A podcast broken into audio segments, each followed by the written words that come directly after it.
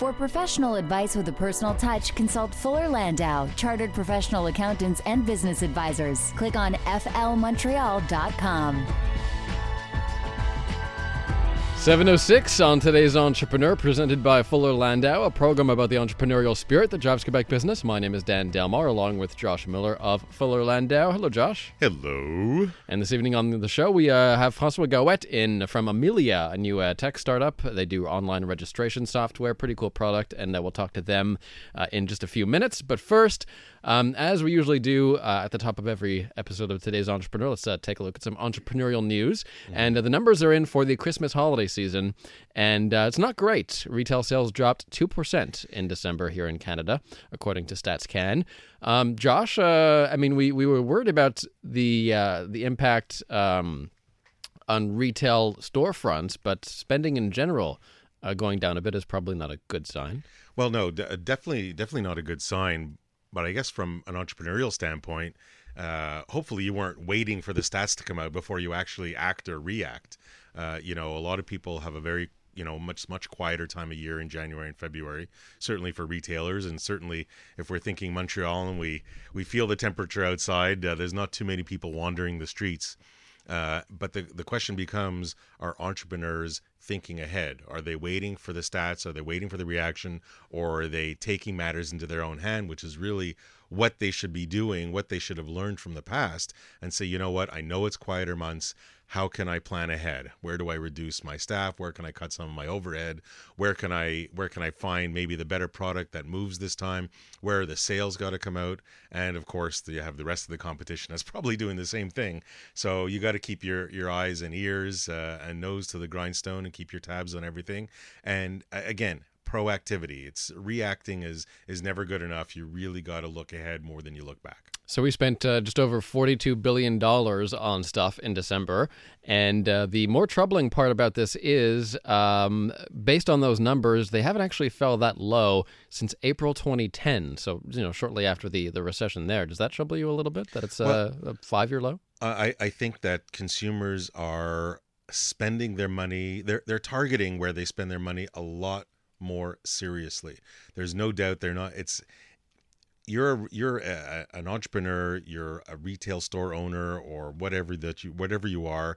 Consumers have a little bit less money to spend. They're going to be targeting where they're spending their dollars. You have to be in tune with the market. Do your market research. Figure out what is going to work from a service or product standpoint. And if your competition is selling the same stuff you are, well, then find out how you can do it differently. Find out what can attract the people to your store, to your site, to your business uh, people will will buy. You know, we, we hear a lot these days about why do you do what you do, and people often buy why you do things, not necessarily what you do.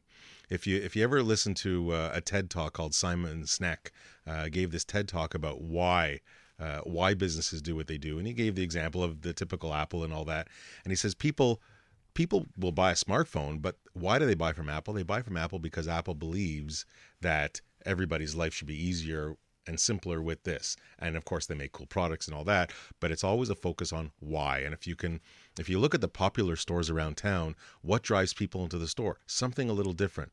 Whether they're eco-conscious, you call them ecopreneurs, uh, or what have you, they're dr- they're being driven to the store for a particular reason, even though many of those stores have similar product. Interesting story from Bloomberg News about millennials and how uh, how my generation has been recovering after the recession. So they name uh, four ways uh, that that uh, my generation is still scarred from what happened in 2008. Uh, I'll just list them off and get your thoughts, Josh. Um, the, first of all, not making as much money. That, that's a pretty obvious one. Not are you, are you scarred from that, Dan? Uh, no, I'm doing all right. uh, not uh, not leaving their low-paying jobs, um, turning to awful investors, and the fourth is drowning in student debt. Um, all things that are uh, an albatross over the uh, the heads of my generation, according to Bloomberg. Well, student debt, I won't go into the uh, Quebec education program that is rather inexpensive, uh, but there's no question that, that millennials have gone through a, quite a transition over the last five years. You know, there's no there's no doubt that the number of jobs available have definitely shrunk over the years. You can listen to all the stats you want, whatever, but to go out and find a job is that much harder today. You have to prove yourself. Uh, you know, you have your employers that are maybe looking for specific candidates. And the reality is the stars are all taken. You know, if you are great at what you do and you even better, you have a great attitude, those people are, are working. There's there's no shortage of that. It's those that maybe their attitude's a little bit less. They don't have that right maybe work ethic. They don't want to put themselves out there a little bit too strongly or a little bit too, you know, I'm gonna go and grab this grab this job and it's kind of a little more too laid back and and that sense of entitlement comes through well that sense of entitlement will not get you very far for very long and that's maybe where a lot of the millennials maybe yourself included or excluded kind of kind of find yourself is is if you if you maintain that sense of entitlement it's due to me if that if that's the attitude then there ain't too much it's going to come to you I think the boomers have a bit of a sense of entitlement too sometimes, though. Come on. Well, that depends if uh, you know if if they uh, have their you know PhD in hand, which you know I commonly term as Papa has dough. so uh, it, it really depends on on how far they they've gotten along in their own family and their own riches amongst that. But they they had more opportunities. So when they were uh, in their uh, up and coming after school in their twenties, thirties, than I think millennials do. Uh, certainly, uh, high paying, more high paying jobs, uh, uh, adjusted to inflation, of course. But they were doing, they were had more more interesting opportunities than I think many of my generation do today. Well, I, I think the growth and the different type of, of markets and products and services. you know, if you look thirty years ago, there was so there was little that was offered as compared to today. Today, there's so much out there that's already done and being offered and going that to find something new really takes a lot of energy and effort to to make something even better. And we'll find out soon with our guest from Amilia to make life simpler and to find that right product or service.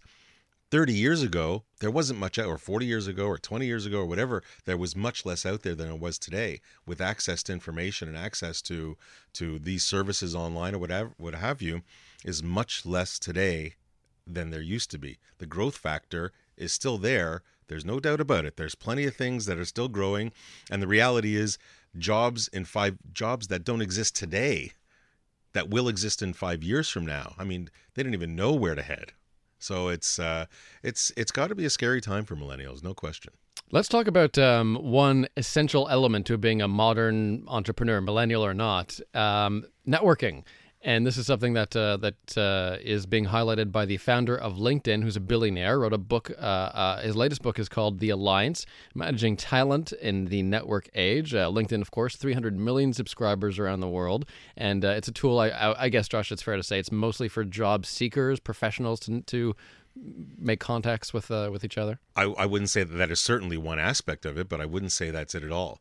You know, there there's a, an extremely old saying that that goes, it's not what you know, it's who you know. Hmm. And if you take that saying and you apply it to today's social media world, that is LinkedIn. It could also be Facebook, but that really is LinkedIn. It's really putting people out there, whether they're professionals, whether they're entrepreneurs, uh, what have you. It's putting them out there to link with each other. Now, it's mostly from a business standpoint. That's where a lot of people look at the differentiation between LinkedIn and Facebook. One is connecting friends, one is connecting entrepreneurs, entrepreneurs, business people, professionals. And if you can connect those people that so you can improve the who you know, well, then what you know will just kind of follow. So, according to Chairman uh, Hoffman of LinkedIn, he says it's not only important, but he just says uh, flat out, your company will not thrive without without networking. Um, quick tips, uh, maybe for those who don't get out a lot uh, to mingle with their professional associations or mingle with their their peers. Um, what's a good what's a good way to start networking? Uh, everybody has a different character, and some people are more comfortable sitting behind a computer, and others are more comfortable going to a cocktail and walking up to somebody and, and chatting randomly. I think the one thing I can tell you, at least from a from a professional's aspect, is listen more than you speak. Be an active listener. Uh, people always want to talk about themselves. Take advantage of that, and you'll see that the empathy and people opening up will happen much more easily than you may think. 715 on CJAD. Today's entrepreneur, our guest coming up is Francois Gaouette of Amilia. We'll get to him in a moment, but.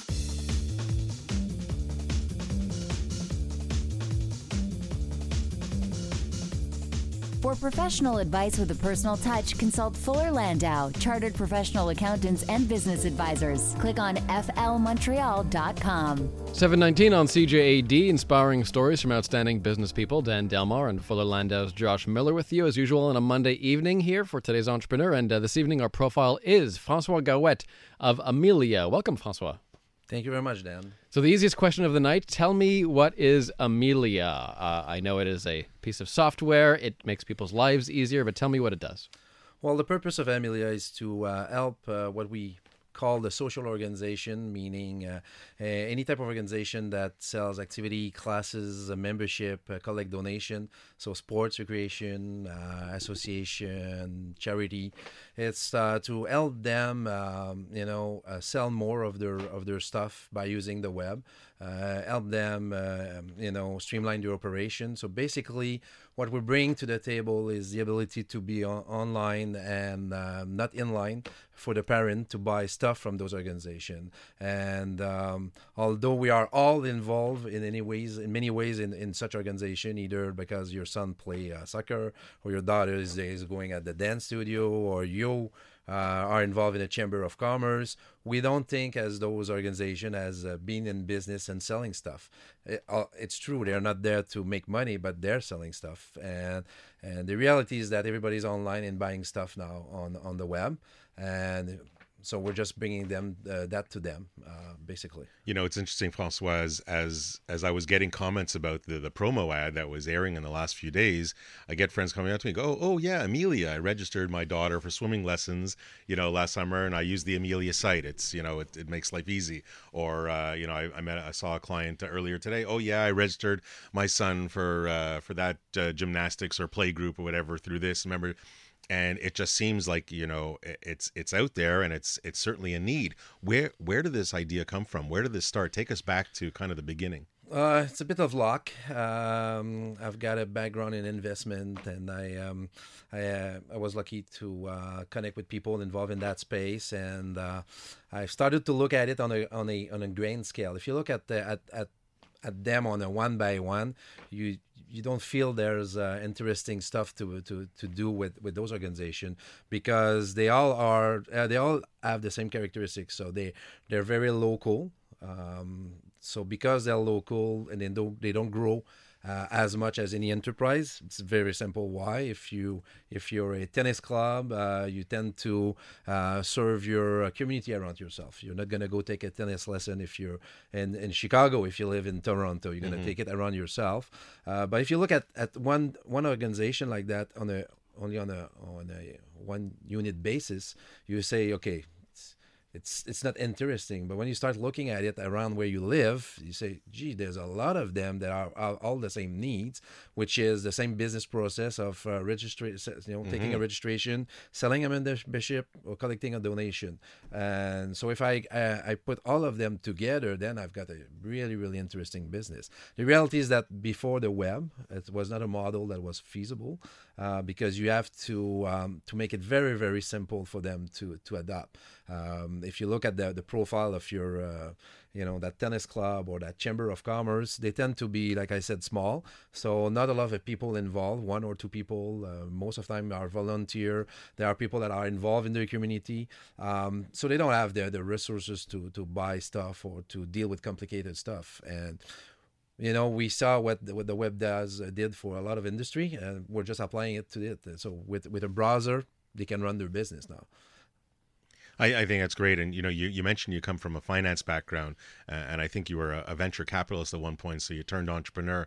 Kind of, un, kind of. When we come back from the break, we'll kind of hear what was the trigger point, why you kind of wanted to move from one completely different, different sector into something radically different. That should be interesting coming up after the break. Francois Gaouette of Amilia, our profile this evening on today's Entrepreneur 723. For professional advice with a personal touch, consult Fuller Landau, Chartered Professional Accountants and Business Advisors. Click on flmontreal.com. 725, welcome back to today's Entrepreneur, presented by Fuller Landau. Our guest this evening is Francois Gaouette of Amilia. They make online registration and e-commerce software for organizations, a lot of nonprofits. Um, Francois, tell me, you, you started out is, as a venture capitalist, uh, as an investor, and you wanted to uh, make a change to go to uh, to sort of be on the other end of things and to be an entrepreneur. What made you want to make that make that rather dramatic shift in, in careers? Oh, that's a good question. I, I really love uh, the investment uh, business because I I got to uh, to to meet uh, everyday entrepreneur and entrepreneur are really interesting people. They I always tell people they got to be a bit crazy to be an entrepreneur because it's really tough, but it's really fun. They're passionate. They you know uh, they they'll do anything to to to live their dream. So And- more, more interesting than venture capitalists. Uh, absolutely, absolutely. Until they switch hats to become Well, entrepreneurs. it, it, it's interest, interesting for me if, because I'm curious and I got to meet a guy that has a project, a new idea. So I was involved at in the beginning of the uh, uh, gaming on the phone. So at that time, nobody was even having a phone that, Mm-hmm. that was able to do text, but there were guys thinking about there's gonna be game on phone one day, and you're like. Okay, that's a bit weird, but this is the kind of people you meet. It's very, Yeah. very fun. Not today, Well- everyone on the bus has is playing a game. yeah, absolutely, absolutely. So that that was I, li- I liked it a lot. Uh, problem is that uh, at one point uh, you realize that you're not uh, you're not in the game as a VC. You're you're deciding where to allocate money, but you're you're making a bet on a horse, and if the horse is good, you're going to do well, and uh, if the horse is bad, you're not going to make it. Uh, and and at one point, uh, I, I I thought that um, you know I needed to to be uh, in the uh, in the uh, an entrepreneur and try to build something. It's one thing to you know give advice to people, but once you never lived it, uh, you don't really. Uh, and I was lucky because I, I, I came across that opportunity with which I believed in. Uh, you need to to have a, a lot of faith to start something. Well, I, I as you mentioned before, you you saw so many opportunities over the years. Why did this one happen to catch your eye? Okay, well, it could be done without a lot of capital, uh, which is very important because uh, if you need uh, $20 million to build something, uh, you're not in the right place because in Quebec, uh, we don't have the, we're, we're not in the valley. Eh? So, um, simple to understand. Basically, uh, when I explain it to people, they, they, they, They get it. Um, um, clients everywhere, no one that will be uh, so huge that you'll do everything for that guy and forget about the others. Um, so because of that, I, I'm I'm not a real really good salesperson. Uh, I I don't like to sell. Um, I like to, you know, create awareness, explain to people what you can do for for them. Uh, they either like it or don't like it. So I can move on to the next one. If this one is not a good fit, I'm saying, okay, that's fine. It's but once you've got a, a, a limited number of potential clients, you need to convince them that that's a fit. Uh, in my case, um, I, you know, and I saw that that that vision of um, you know buying stuff from a social organization. Did you start off this this got pitched to you, so you started off with other people in this business? Yeah, there were there were two uh, other uh, young entrepreneurs involved with me. It was a part-time project, and I was very intrigued by what they were doing, and. Uh, obviously I, I, I really like the really like uh, the the business so much that I jumped in and uh, invested uh, almost everything I've got into trying to make it happen. So and reality is that I will never go back as a as what I was doing before. It's this is far t- far too fun. Uh, it it sounds like, anyways. Well, sometimes it's not fun, eh? Well, the the two the two partners that you joined with, uh, how did that work? And uh, are are they still partners today? No, they are not partners today. Uh, one was a, a real entrepreneur who uh, really liked to, to start new businesses, and uh, he did start another business in Montreal that's getting good traction, um, uh, well known. And the other one was more like a uh, a uh, one type. One person type of uh, of people. So I think he's doing consulting these days, and uh, it's typical stuff. Uh, um, you know, a, a company goes through a life cycle like uh, you know any any human. You you you learn how to walk, and at a different stage of life, you uh, you move on. Um, you know, probably the same will happen to me uh, when Amilia gets really big and it's become more like a uh, need to be more like operationally uh, focused. I'm really bad at that, so I thought I'll be there at that point.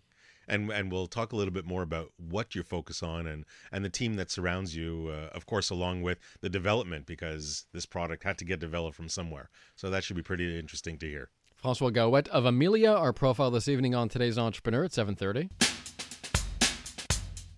For professional advice with a personal touch, consult Fuller Landau, Chartered Professional Accountants and Business Advisors. Click on flmontreal.com. 735, welcome back to today's Entrepreneur, presented by Fuller Landau, a program about the entrepreneurial spirit that drives Quebec business. My name is Dan Delmar, along with Josh Miller of Fuller Landau, and our guest this evening, Francois Gaouette from Amilia. Uh, they make online e commerce and registration software for organizations like uh, nonprofits, soccer clubs, stuff like that. Um, Francois, tell me about the, the development of the of the product. Uh, software is uh, obviously complicated. It can be buggy sometimes. How long was the process to build the software, to build the program, and and to get it right? Oh, it's too long, I guess. Uh, I would say I've been at it at least for, for that for that vision of the software for five years. Um, so it started by finding the right people to, to write the code. Um, that looks easy, but it's not the case.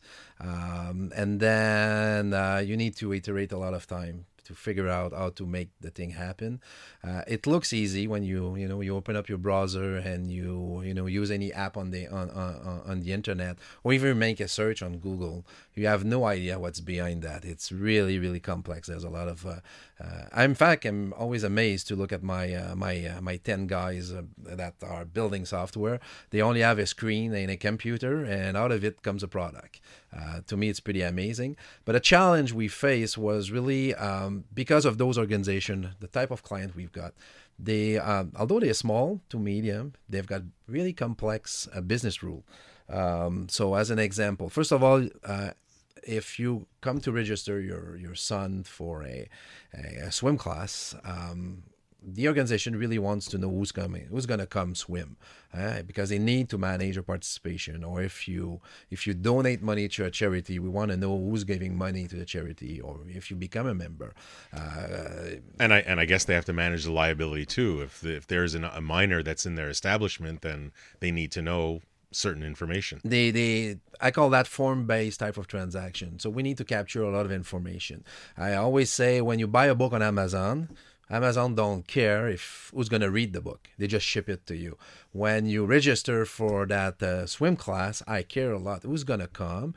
Uh, what's his name? Is he allergic to uh, to peanuts? Uh, what happened? Is he break a leg? Uh, uh, that kind of stuff. I need to manage a participation, and I need to attach a human being to an activity or membership or donation. So that's that's unique. And then there's a lot of business rules, such as it's for boys of 12 years old that knows how to swim because you live in the city, you're allowed to register before the people that are non-resident. Mm. You get a discount if you're 65 years old, uh, and then there's a lot of uh, ongoing communication has to happen. There, there, there, sounds like there's a ton of rules, and it's very specific to each one. Now, uh, you started this, I think, in 2009 is when you is when you kind of got into this. How long before you actually had a first working I don't want to say prototype, but site that that could be used. Well, how many years? Yeah, yeah, it's five and a half years to get to to the the what we call the vision of the e-commerce stuff. Mm-hmm. Uh, before that, we were lucky because uh, you know we started with a, a, good basis on you know what it was doing. It was really more online registration, and the analogy I give to that is that you were go- you know online registration is like uh, going into a grocery store and going to the the, the spaghetti uh, alley and at the end of the alley you pay for it and you're done. You go into their cereal alley and do the same and do another checkout process mm-hmm. all the time. It's not very easy fr- user friendly so so our vision was to create you know a real grocery store where you put everything in your in, in your in your basket yeah. and you pay at the end. So it might be a class for uh, Tommy and a, a uh, an art uh, camp for uh, Susie and something for you. And and then you fill all the form for all everybody. You pay you're done uh, and and you, you have got it you made a transaction. Throughout the process because 5 years is is quite a long time was there ever a point that you were thinking about giving up and moving on to something else? Uh, yeah, it happened many times because the first the first crack we took at it to to do to build the vision we had, we it did not really work out. Uh, the product was way too buggy. Uh, it looks good, but when you there's people that were doing transaction on it, it was not good. And and although although uh, you know again, our customer are small to medium, not that sophisticated, but they live for the registration period. So if if if they cannot connect the money when it's the registration period, uh, they're dead. They, they basically they're not to survive the season. So our stuff needs to be uh, really really uh, uh, uh, strong and make sure that it works. Now you're dealing your customer base is really predominantly, I would say, organizations that aren't for-profit companies. They're they're they're really not for profit. They're there for the community. This is new to you. This is a new venture. How in the world do you figure out how much to sell it for? How do you figure out your pricing structure to these organizations? This is a really, really good uh, question. Um, many ways. Uh, um, first of all, I need to charge a, a enough. We as a, as a company, we need to charge enough to make sure the product will still evolve. Okay, people tend to forget that because. Uh, when you buy a car, you have a car in your driveway. It's a car. It's not gonna change for the next five years. Eh? It's mm-hmm. not gonna. So you bought the car. You've made your choice. You're really, really happy with it. When you buy a software, well, it's gonna change every month. Okay? So you're buying more like the company, its mm-hmm. ability to make the software evolve, its ability to service you.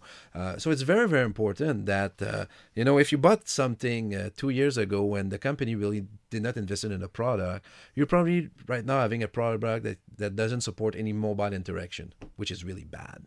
Uh, our data point shows that 30 to 40% are registering on our platform through an iPad or an iPhone, or mm-hmm. not an iPhone, a smartphone. Yeah. So makes sense. When do you want to register your kids to to an activity or yourself to an activity? Probably at night in the bed with the iPad and look at around what's going on at the at the at the swim pool. Uh, swim pool. Mm-hmm, so mm-hmm. so we so it it, it need to be enough for me to continue doing that. Uh, it need to be not too much for those people. It need to show a, a good return on investment. And the reality that, which is really simple is the people at the end that pays for it are the the, the parents. Okay? Mm-hmm. Because how much is it worth for you not to go in line at the community center Thursday night at seven o'clock and wait two hours with a form and a check? It's probably worth a couple of bucks for you. So you so, would... but but for the, these organizations to be able to afford it, is it end up being transactional? Does it end up being, you know what, uh, we, we, won't be we won't charge you know tens of thousands of dollars to set it up, but you know kind of a an a, a, as you use it as you yeah that's exactly what it, how, how, we've built it. We will recognize that uh, our typical client they don't have capital. They they, they, they cannot uh, go and cut us a check for ten thousand dollar, and it would make no sense at all.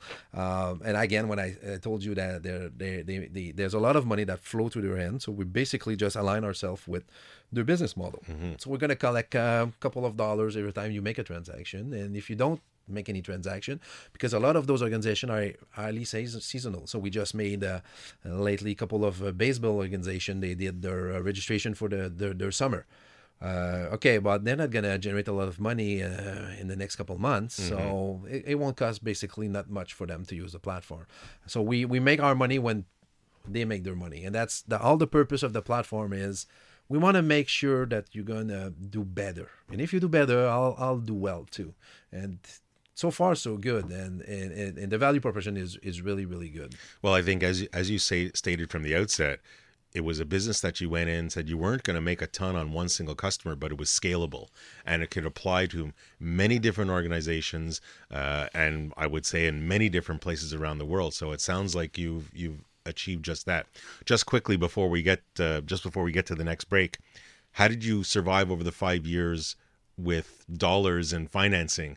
Friends, family, love money, banks. Quickly, how did it work in, in 30 seconds? Uh, friends and family. Um, I've made, uh, that's one, one thing I've learned when I was in my previous job. Um, you know, um, if you want to make it uh, uh, happen, uh, look at your cash. And so I make sure that I never went uh, uh, too fast and burn too much money up front. So I, I, still have burned too much money up front, but I've tried not to do so. Mm-hmm. So I was I was lucky because I had. Uh, you know, friend and family that believe in the in the story and believed in me, and that's how we made it to to this point. And um, so I think it's uh, it's it's a tough lesson to learn, but it's it's one that you go through, and from your history of being a venture capitalist, I'm I'm sure it was something you were kind of used to and and knew about. Francois Gaouette of Amilia, our profile this evening on today's entrepreneur. We'll have his one piece of advice for today's entrepreneur on the way.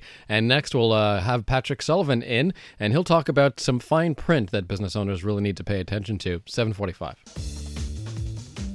For professional advice with a personal touch, consult Fuller Landau, chartered professional accountants and business advisors. Click on flmontreal.com.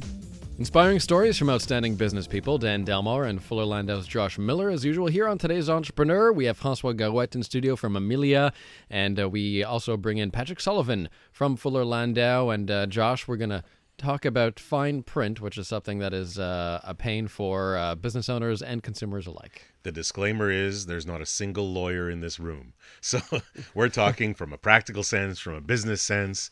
Uh, Patrick, uh, one of our partners and trustees, you've seen so much from a banking standpoint, from uh, a bunch of agreements when things go bad. Uh, what are some of the fine print? What are some of the issues that entrepreneurs should be aware of uh, when they're signing some documents?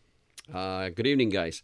I honestly believe that one of the criteria is to take sufficient time to read what they're getting involved with, what they're going to be signing, consult, because uh, there's a lot of creativity uh, in in the the makings of those what we call them term sheets, and uh, a lot of legalities in those term sheets, and a lot of fine print throughout definitions, uh, throughout ratios, uh, throughout uh, hidden uh, problems that can arise if and only if you run into trouble.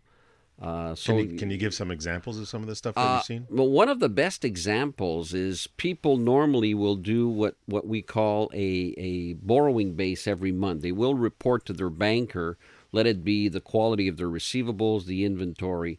Uh, one of the areas that basically I see all the time that people don't realize is bankers have a terminology that says we will use a 10% cross aging. Now, what does that mean? And that's in the definitions in the in the small print in the way back. That means that if you have a receivable for which 10% or 11% is in the over 90 day column, let's say they, they will lend you money up until 90 days. If you have 11% of the total amount owing, you wipe out the whole line, which means that if you have a customer that owes you $100,000 and you expect that you would be getting 80% or 90% in your borrowing base, but that customer happens to have $11,000 worth in the over 90 day column, you will get zero financing on that receivable. Now, normally bankers don't really apply this unless you're in trouble. Then all of a sudden it, it creeps up. And we see that often where people, wow, I did, we, they, we didn't realize that this was happening. And it happens. There, th- things always come to the surface when things are bad. When things are great, then you know problems. You know everybody's making money. You don't really see the problems. It's when there's no money and losses that problems really come out. And I, I know that's one example, and I'm sure there are many more. When we come when we come back from the break, maybe we'll get from Francois from his previous life uh, a, a story or two of of what he's experienced from that fine print category. Today's entrepreneur on CJAD 753.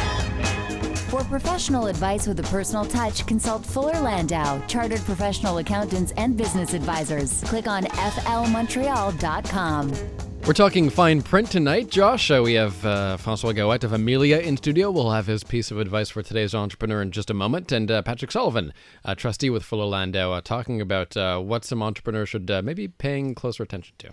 And we were talking a little bit about fine print and banking agreements, and Patrick was mentioning watch out for certain things like you know the cross aging if you're if you're borrowing against your receivables. But I'm sure there there's other areas, and and maybe not just in banking agreements. Maybe when you're selling to big box stores and and if things go bad, you know, I'm I'm sure in the the contracts, say with with a Walmart or whoever, there are certain clauses that if something goes wrong, you know, who does the inventory belong to and all that. These are these are also part of the the fine print. What do you, what are you seeing there? Uh, absolutely. We, a lot of the fine prints. I mean, when when you're dealing with these larger corporations, uh, I, I like to say sometimes they have a tendency to take control of your business. They have these universal terms agreement that, that they use with all of their suppliers.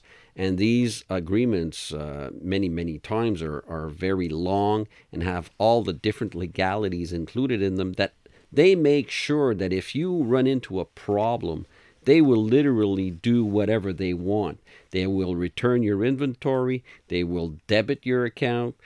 Any trick is good, and it's all written loud and clear into their agreements, except that these agreements, you want the business. The entrepreneur wants to get that top line. So sometimes they'll be very negligent on what they're going to be signing, and it's it's obvious that you never look to a bad situation. You're an entrepreneur is always a positive individual, but you also have to take to consider that if things get bad, what can happen? What can they do to me that will ultimately render my business either totally insolvent or will put me in enough jeopardy that I will have to reinvest monies into my business. With all these term sheets, and, and I'm sure that I'm sure the, the, the lawyers are getting creative and, and putting in more clauses and and certainly protecting the banks to the nth, nth degree. Quickly, do you do you find in your experience that some of these clauses are negotiable, or that's it, that's all, this is what it's in in there, and and move on? There's there's always room for negotiation in a term sheet. Uh, there is very little room for negotiation in the security instruments themselves. Uh, yes, an entrepreneur can negotiate a personal guarantee.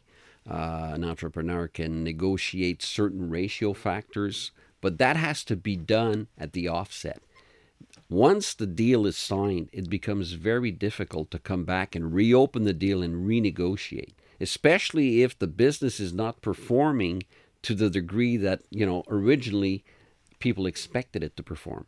So if you generate your budgets and you realize what you've said you were going to realize, everybody is happy.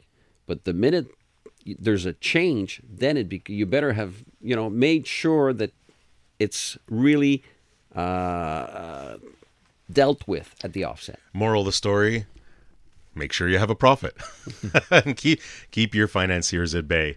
And uh, and uh, we won't bring uh, Francois back to his, his golden years of, uh, of being a venture capitalist, but we will turn to him as as the owner of Amilia and and ask you, Francois, as we do each guest each week what would be your one piece of advice for today's entrepreneur? Well, I, think it's based on my uh, my experience as a venture capitalist. I uh, you know I was involved in over 20 startup uh, financing them, and uh, I would say always plan for the worst. Uh, you know I've seen so many uh, entrepreneur come to me and tell me you know I'm gonna it's almost done. I'm gonna sign that big contract and I'm be I'm gonna be okay. I I it never if people you know tell you they, they they've planned right from the get go that it's gonna happen like that, it's it's not the case. You know, uh, we we we at Amilia we're we're doing really well, but uh, we're still struggling with some aspect. I don't know in six months what it looked like, but I always plan to for the worst, not to have to be uh, to be dealing with the fine prints because I know um, if I have to uh, go see my bank or you know, uh, it's it's not gonna happen. So take your time. Um, a big a, a solid business is built over time and plan for the worst. Excellent. Thanks, Dan. My quick takeaway, and it was really very subtle, but Francois is great what he does, but he also recognizes areas that he doesn't do so well. And he surrounds himself with a good team. We didn't have a chance to talk about the team that, that, that surrounds him, but he recognizes what he doesn't know, and that that truly is uh, is indicative of a successful entrepreneur. Francois Gaouette from Amilia, thanks for stopping by, Francois. Thank you very much. And Patrick Sullivan, thanks for uh, joining us once again. Pleasure. And Josh will be back next week, Monday night here at 7 on CJAD 800. The Exchange with Lise Ravary is next.